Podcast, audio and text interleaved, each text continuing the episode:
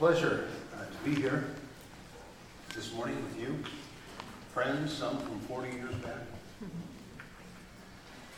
some new.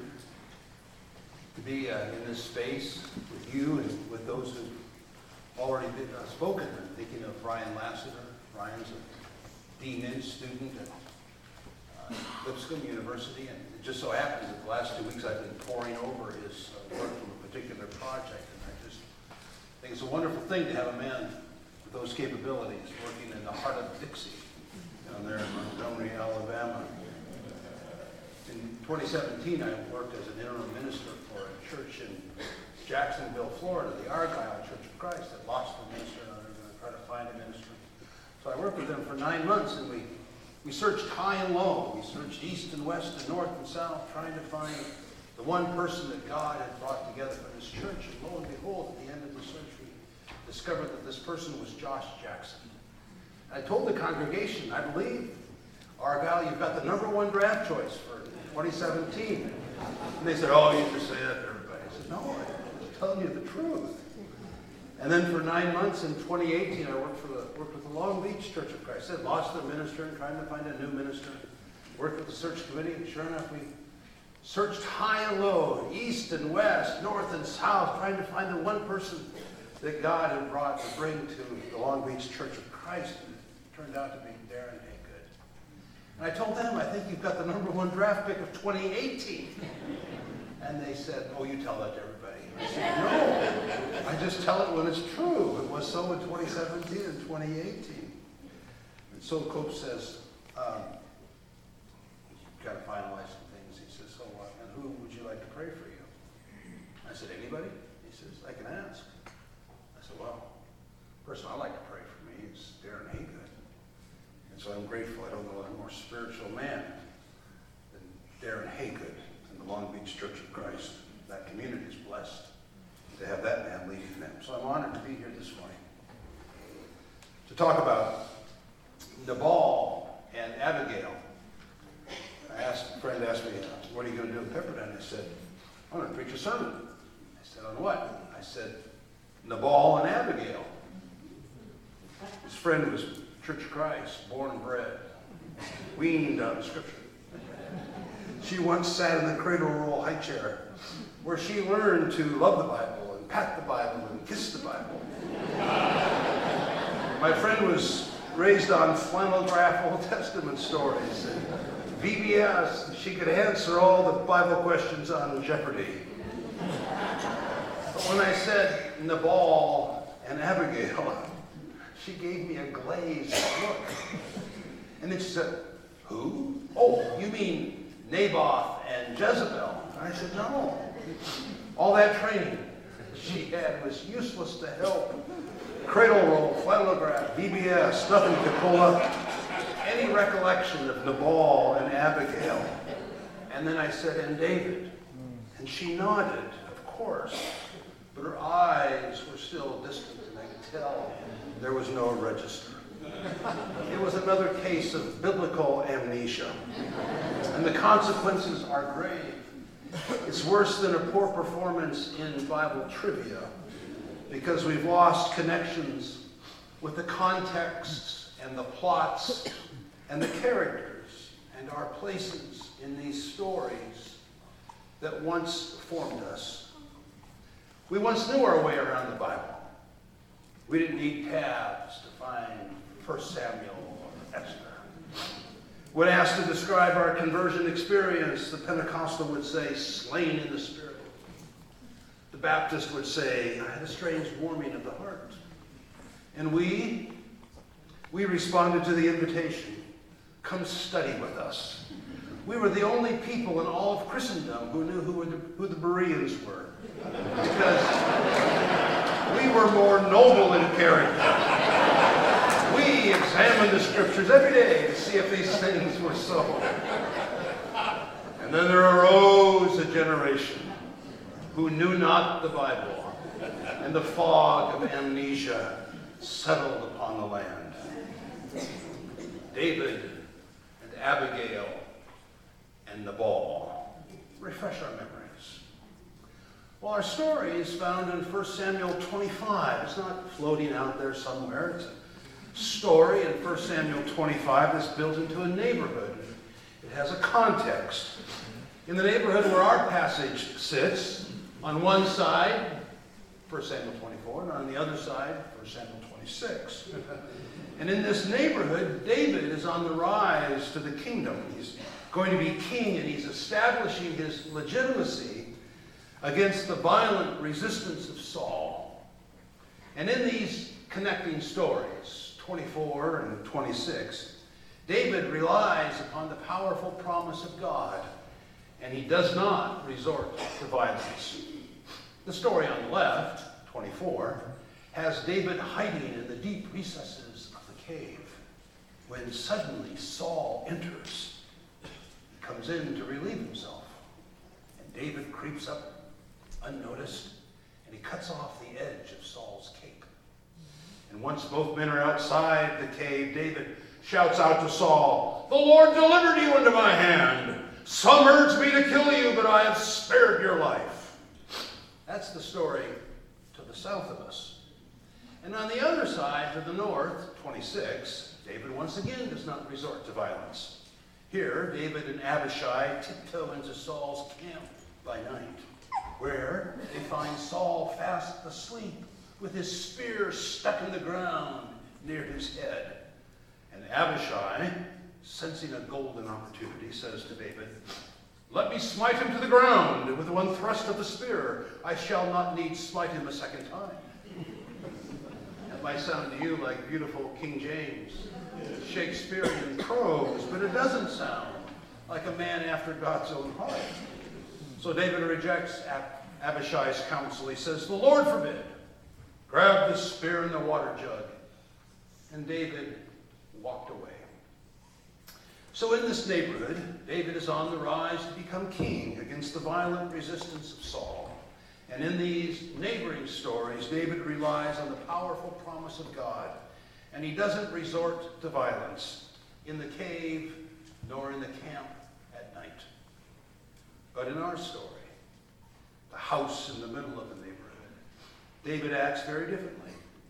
He lives precariously close to practicing violence, which evokes the shrewd intervention of Abigail. And while the outcome of this story is reassuring, the route shows his dangerous potential, his near the surface destructiveness, and thus will serve as a warning for us today. Will tell us more. Well, let me introduce the character.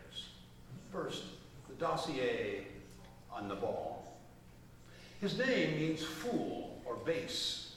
You might describe him as narcissistic, self centered, amoral, or thoughtless. Everyone knows he's corrupt. He himself boasts about it. He probably grew up admiring men who shrewdly work the system to their own benefit, cutting corners left and right and stiffing the little guys. Good people are appalled He's compulsively cruel. He's resolute in his ignorance. He's proudly defiant. An evil man who has power. He's characterized by indifference. He's indifferent to the truth. He's indifferent to human beings. He repudiates any concern for the poor, the weak, and he holds disdain for the powerless, which makes him exceedingly dangerous. Even his own underlings know better than he. And when Nabal's narcissistic, power hoarding instincts threatened the community, his staff refused to carry out his orders. Nabal is defined by his property.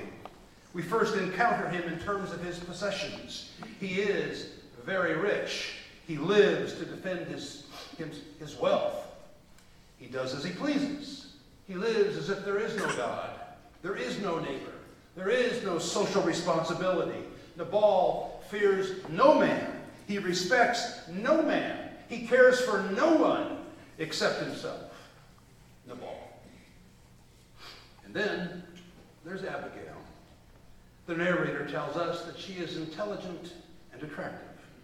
Not catwalk attractive for the male gaze, like Queen Esther in the book of Queen Vashti in the book of Esther, but attractive as in the same word that the author uses for David in chapter 16 and verse 2, like the handsome man that Michelangelo chiseled for all the world to admire. Our minds should connect this woman to this man. She's a potential match for David. He and she would be an attractive couple, a subtle foreshadowing of what's to come. But their attractiveness here is not the point. Rather, it's the word that comes first. She has a good mind, and that's what gets the top billing, and all the action points to it. So, what's that mean? Well, it means, for starters, that Abigail is the polar opposite of Nabal, who's a fool. I know I only know how to define Abigail from her actions, which are humanitarian, wise, and rhetorically successful. She is wildly su- successful. She's calculated, and her timing is perfect. Abigail. And then there's David. David, who's the big story. He's the big story in this lectureship. He's the big story in the Bible. But David in this story is nuanced by his relationship with these two people. And if we watch very carefully, we might see ourselves in David. So tell us the story. Well, it starts well enough.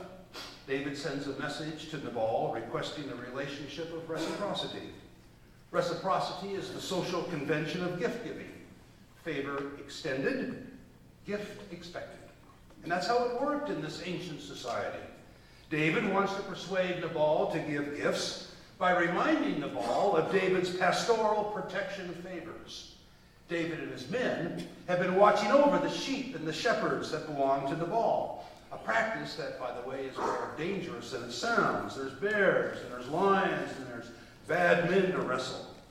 And Nabal has a lot to protect shearing his 3,000 sheep and shearing his 1,000 goats demanded many workers and many long hours of labor, which yielded a significant financial bounty for Nabal. Protecting Nabal's employees, protecting Nabal's plantation, protecting his financial investment was worth something. And David anticipates something in return. Because David is the leader of a ragtag army, and he had had several options already available to him. He could have been the taker instead of the protector. He could have been the thief instead of the guard. But David chose the peaceful option, an option that was beneficial for Nabal. And now David sends his messengers to appeal to Nabal's good character, his goodwill, a request and a reciprocal gift. He has protected Nabal's industry. He has preserved Nabal's wealth. And so his messengers appear before Nabal. And David's messengers say this May we find favor in your eyes, for we have come on a festive day. Please give whatever you find at hand to your servants and to your son David. We judge them polite, subordinate, and humble. But Nabal. He responds like a mob boss or like an arrogant moving mogul. Who is David? Who is the son of Jesse? Or, there's many servants today breaking away from their masters.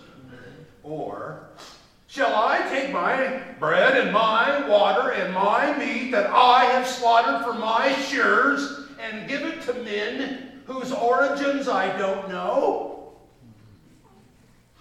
In other words, up yours. that is to say, he's crude, he's abrupt, and he's insulting. Nabal refuses to give David anything. He insults David. He denies knowing David. And he impugns David's integrity.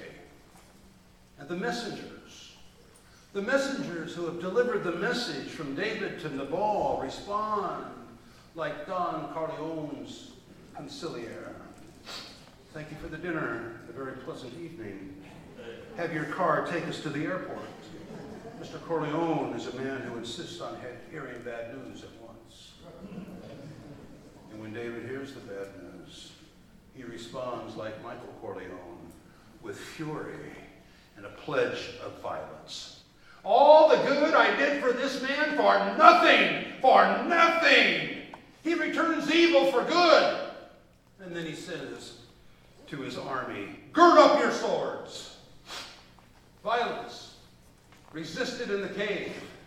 Violence that was resisted in the camp at night is now embraced with fire. David pledges to kill every man connected to Nabal. That's how your New International Version translates it. Every man. But literally, David pledges to kill everyone who pisses against the wall. I'm going to kill every pisser against the wall. Which sounds crude and titillating in the same vein as Saul relieving himself in the cave in 24. And that's how we're tempted to hear it. But this language isn't intended to make 11 year old boys giggle. It's crude, it's explicit, it's akin to the A word, it's like the F bomb. It's the middle finger, or worse, it's how you speak to those that you despise. So David is stooping to the level of Nabal. They go low, we go lower. Suddenly, we're looking at the shootout at the OK Corral. We're looking at the Cuban Missile Crisis. The bully and the bully are about to fight. These brothers are out of control. Swords about to flash. Knives will find their mark. There will be blood, a mano a mano. And with the resulting blood guilt, all that, they, that God intends for David and all that God intends to do through David will go down the drain. David and Saul. David would not stoop to Saul's Machiavellian ways. But David's interaction with Nabal is a different story. Nabal brings out the violent worst in David.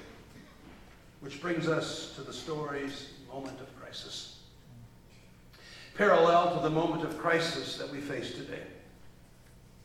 The shooting at Poway, not far from here, fits with the spike in hate-fueled attacks that are spreading throughout our country and around the world. Online radicalization linking white supremacists to terrorist violence. The San Diego gunman wrote a manifesto echoing the same kind of white supremacist views as the shooters in the attacks in the synagogues, synagogue in Pittsburgh and the mosques in New Zealand. And the latest attack came one week after the mass bombings at churches and hotels in Sri Lanka that left hundreds dead. How do we react to this acceleration of violence? In 2017, after a shooting at a Southern Baptist church near San Antonio that killed 26 people and injured 20 more, some Christian leaders called for members of their church to arm themselves, to gird up their swords. Robert Jeffress, pastor of the First Baptist Church in Dallas, said that he felt more secure knowing that members of his congregation were carrying weapons. Do we engage in personal arms buildup? Imagining ourselves John Wayne or Clint Eastwood or Arnold Schwarzenegger. Does Nabal set us on a course to strategic armament? A mano, a mano. After the 2015 shooting in San Bernardino, Jerry Falwell Jr. urged his students to procure gun permits, quoting him. I've always thought that if more good people had concealed carry permits, we could end those Muslims before they walked in. Now that man is out of control. In our story, at the very moment that David comes unhinged, Abigail hurries to intervene. David's soul needs saving, and the community needs to be spared from bloodshed because David is armed and dangerous, and he is intent on a bloody revenge. It's only a thoughtful, rhetorically skilled person who stands a chance of saving everyone and everything. And into the scene steps the humanitarian, the wise Abigail. And Abigail seems to know her Bible stories too. She acts out just like Jacob, thwarting Esau's plans for a bloody revenge. She intercepts David with donkeys that are weighed down with bread and wine and grain and cakes and the reciprocity gift of a herd of sheep. Because David is on his way to commit mass murder. 300 Christians killed in Sri Lanka, and the Muslims fear retaliation. David is on the verge of shedding blood, bringing on himself a guilt that he would never escape. And just the moment before the swords flash, before the spears gleam, before countless dead bodies. Abigail reminds David of who he is. She appeals to David's better angels. She reverses the flow of the narrative, a current that was rushing into an ocean of destruction. She says these words When God has done to you, according to all the good that God has spoken, and appointed you prince over Israel, may you have no cause for grief, no pangs of conscience, for having shed blood without cause, for carrying out your own vengeance. And David is moved by her words, and he abandons his murderous intentions, and he thanks Abigail for saving his life, for saving the future. He says, Blessed be your good sense, and blessed be you who have kept me today from blood guilt. And so, who will remind us of our better angels? Amid the hateful language, the bullying, the misogyny, the racism, the rhetoric and practice of Nabal, who will remind us of our better angels? With anger on every car radio and every computer screen, fingers jabbing, fists pounding, deepening the nation's political and cultural fissures. Who will reverse the flow of the narrative? With two Americas getting angrier by the minute, and here in California and states across the country, folks are stockpiling weapons, anticipating a great battle. The Church of Jesus Christ girding themselves with swords and stockpiling weapons. Where is Abigail to remind us of our better angels? You've heard the battle cry. If Trump is impeached, there will be blood. This isn't 1859, but it's beginning to feel like a buildup to a national explosion. Our American anger has evolved into a fire fueled by the gasoline of Twitter and Facebook and MSNBC and Fox News.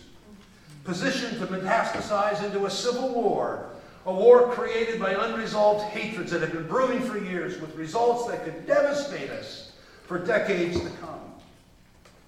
So, who will be our Abigail? Who will remind us of who we are? Abigail redeemed David from murder and from senseless bloodshed. Who can redeem our story from ruthless, barbaric ugliness? He taught us love your enemies. Pray for those who spitefully misuse you. He taught us to say, Father, forgive us our sins as we forgive those who sin against us. This could be our core ethic. It won't do to be gentle on Sunday and vote for the bloodthirsty on Tuesday. We can't offer blessings in the sanctuary and approve of curses in the halls of government. We can't kneel before the Prince of Peace and then rise to support Nabal. It's impossible to hatefully coerce the world into becoming gentle and kind because we only corrupt ourselves in the process. We've heard it said, love your neighbor and hate your enemy. But he said, love your enemies and pray for those who persecute you, that you might be God's children. The military dead, presented in silence on our home screens, looking youthful and well groomed and all the dead from wars, the school shootings, even here at Pepperdine, the dead from street crimes and domestic crimes, and before it's all over, how shall we be known? What mark will we leave? Blessed are the peacemakers, for they shall be called the children of God.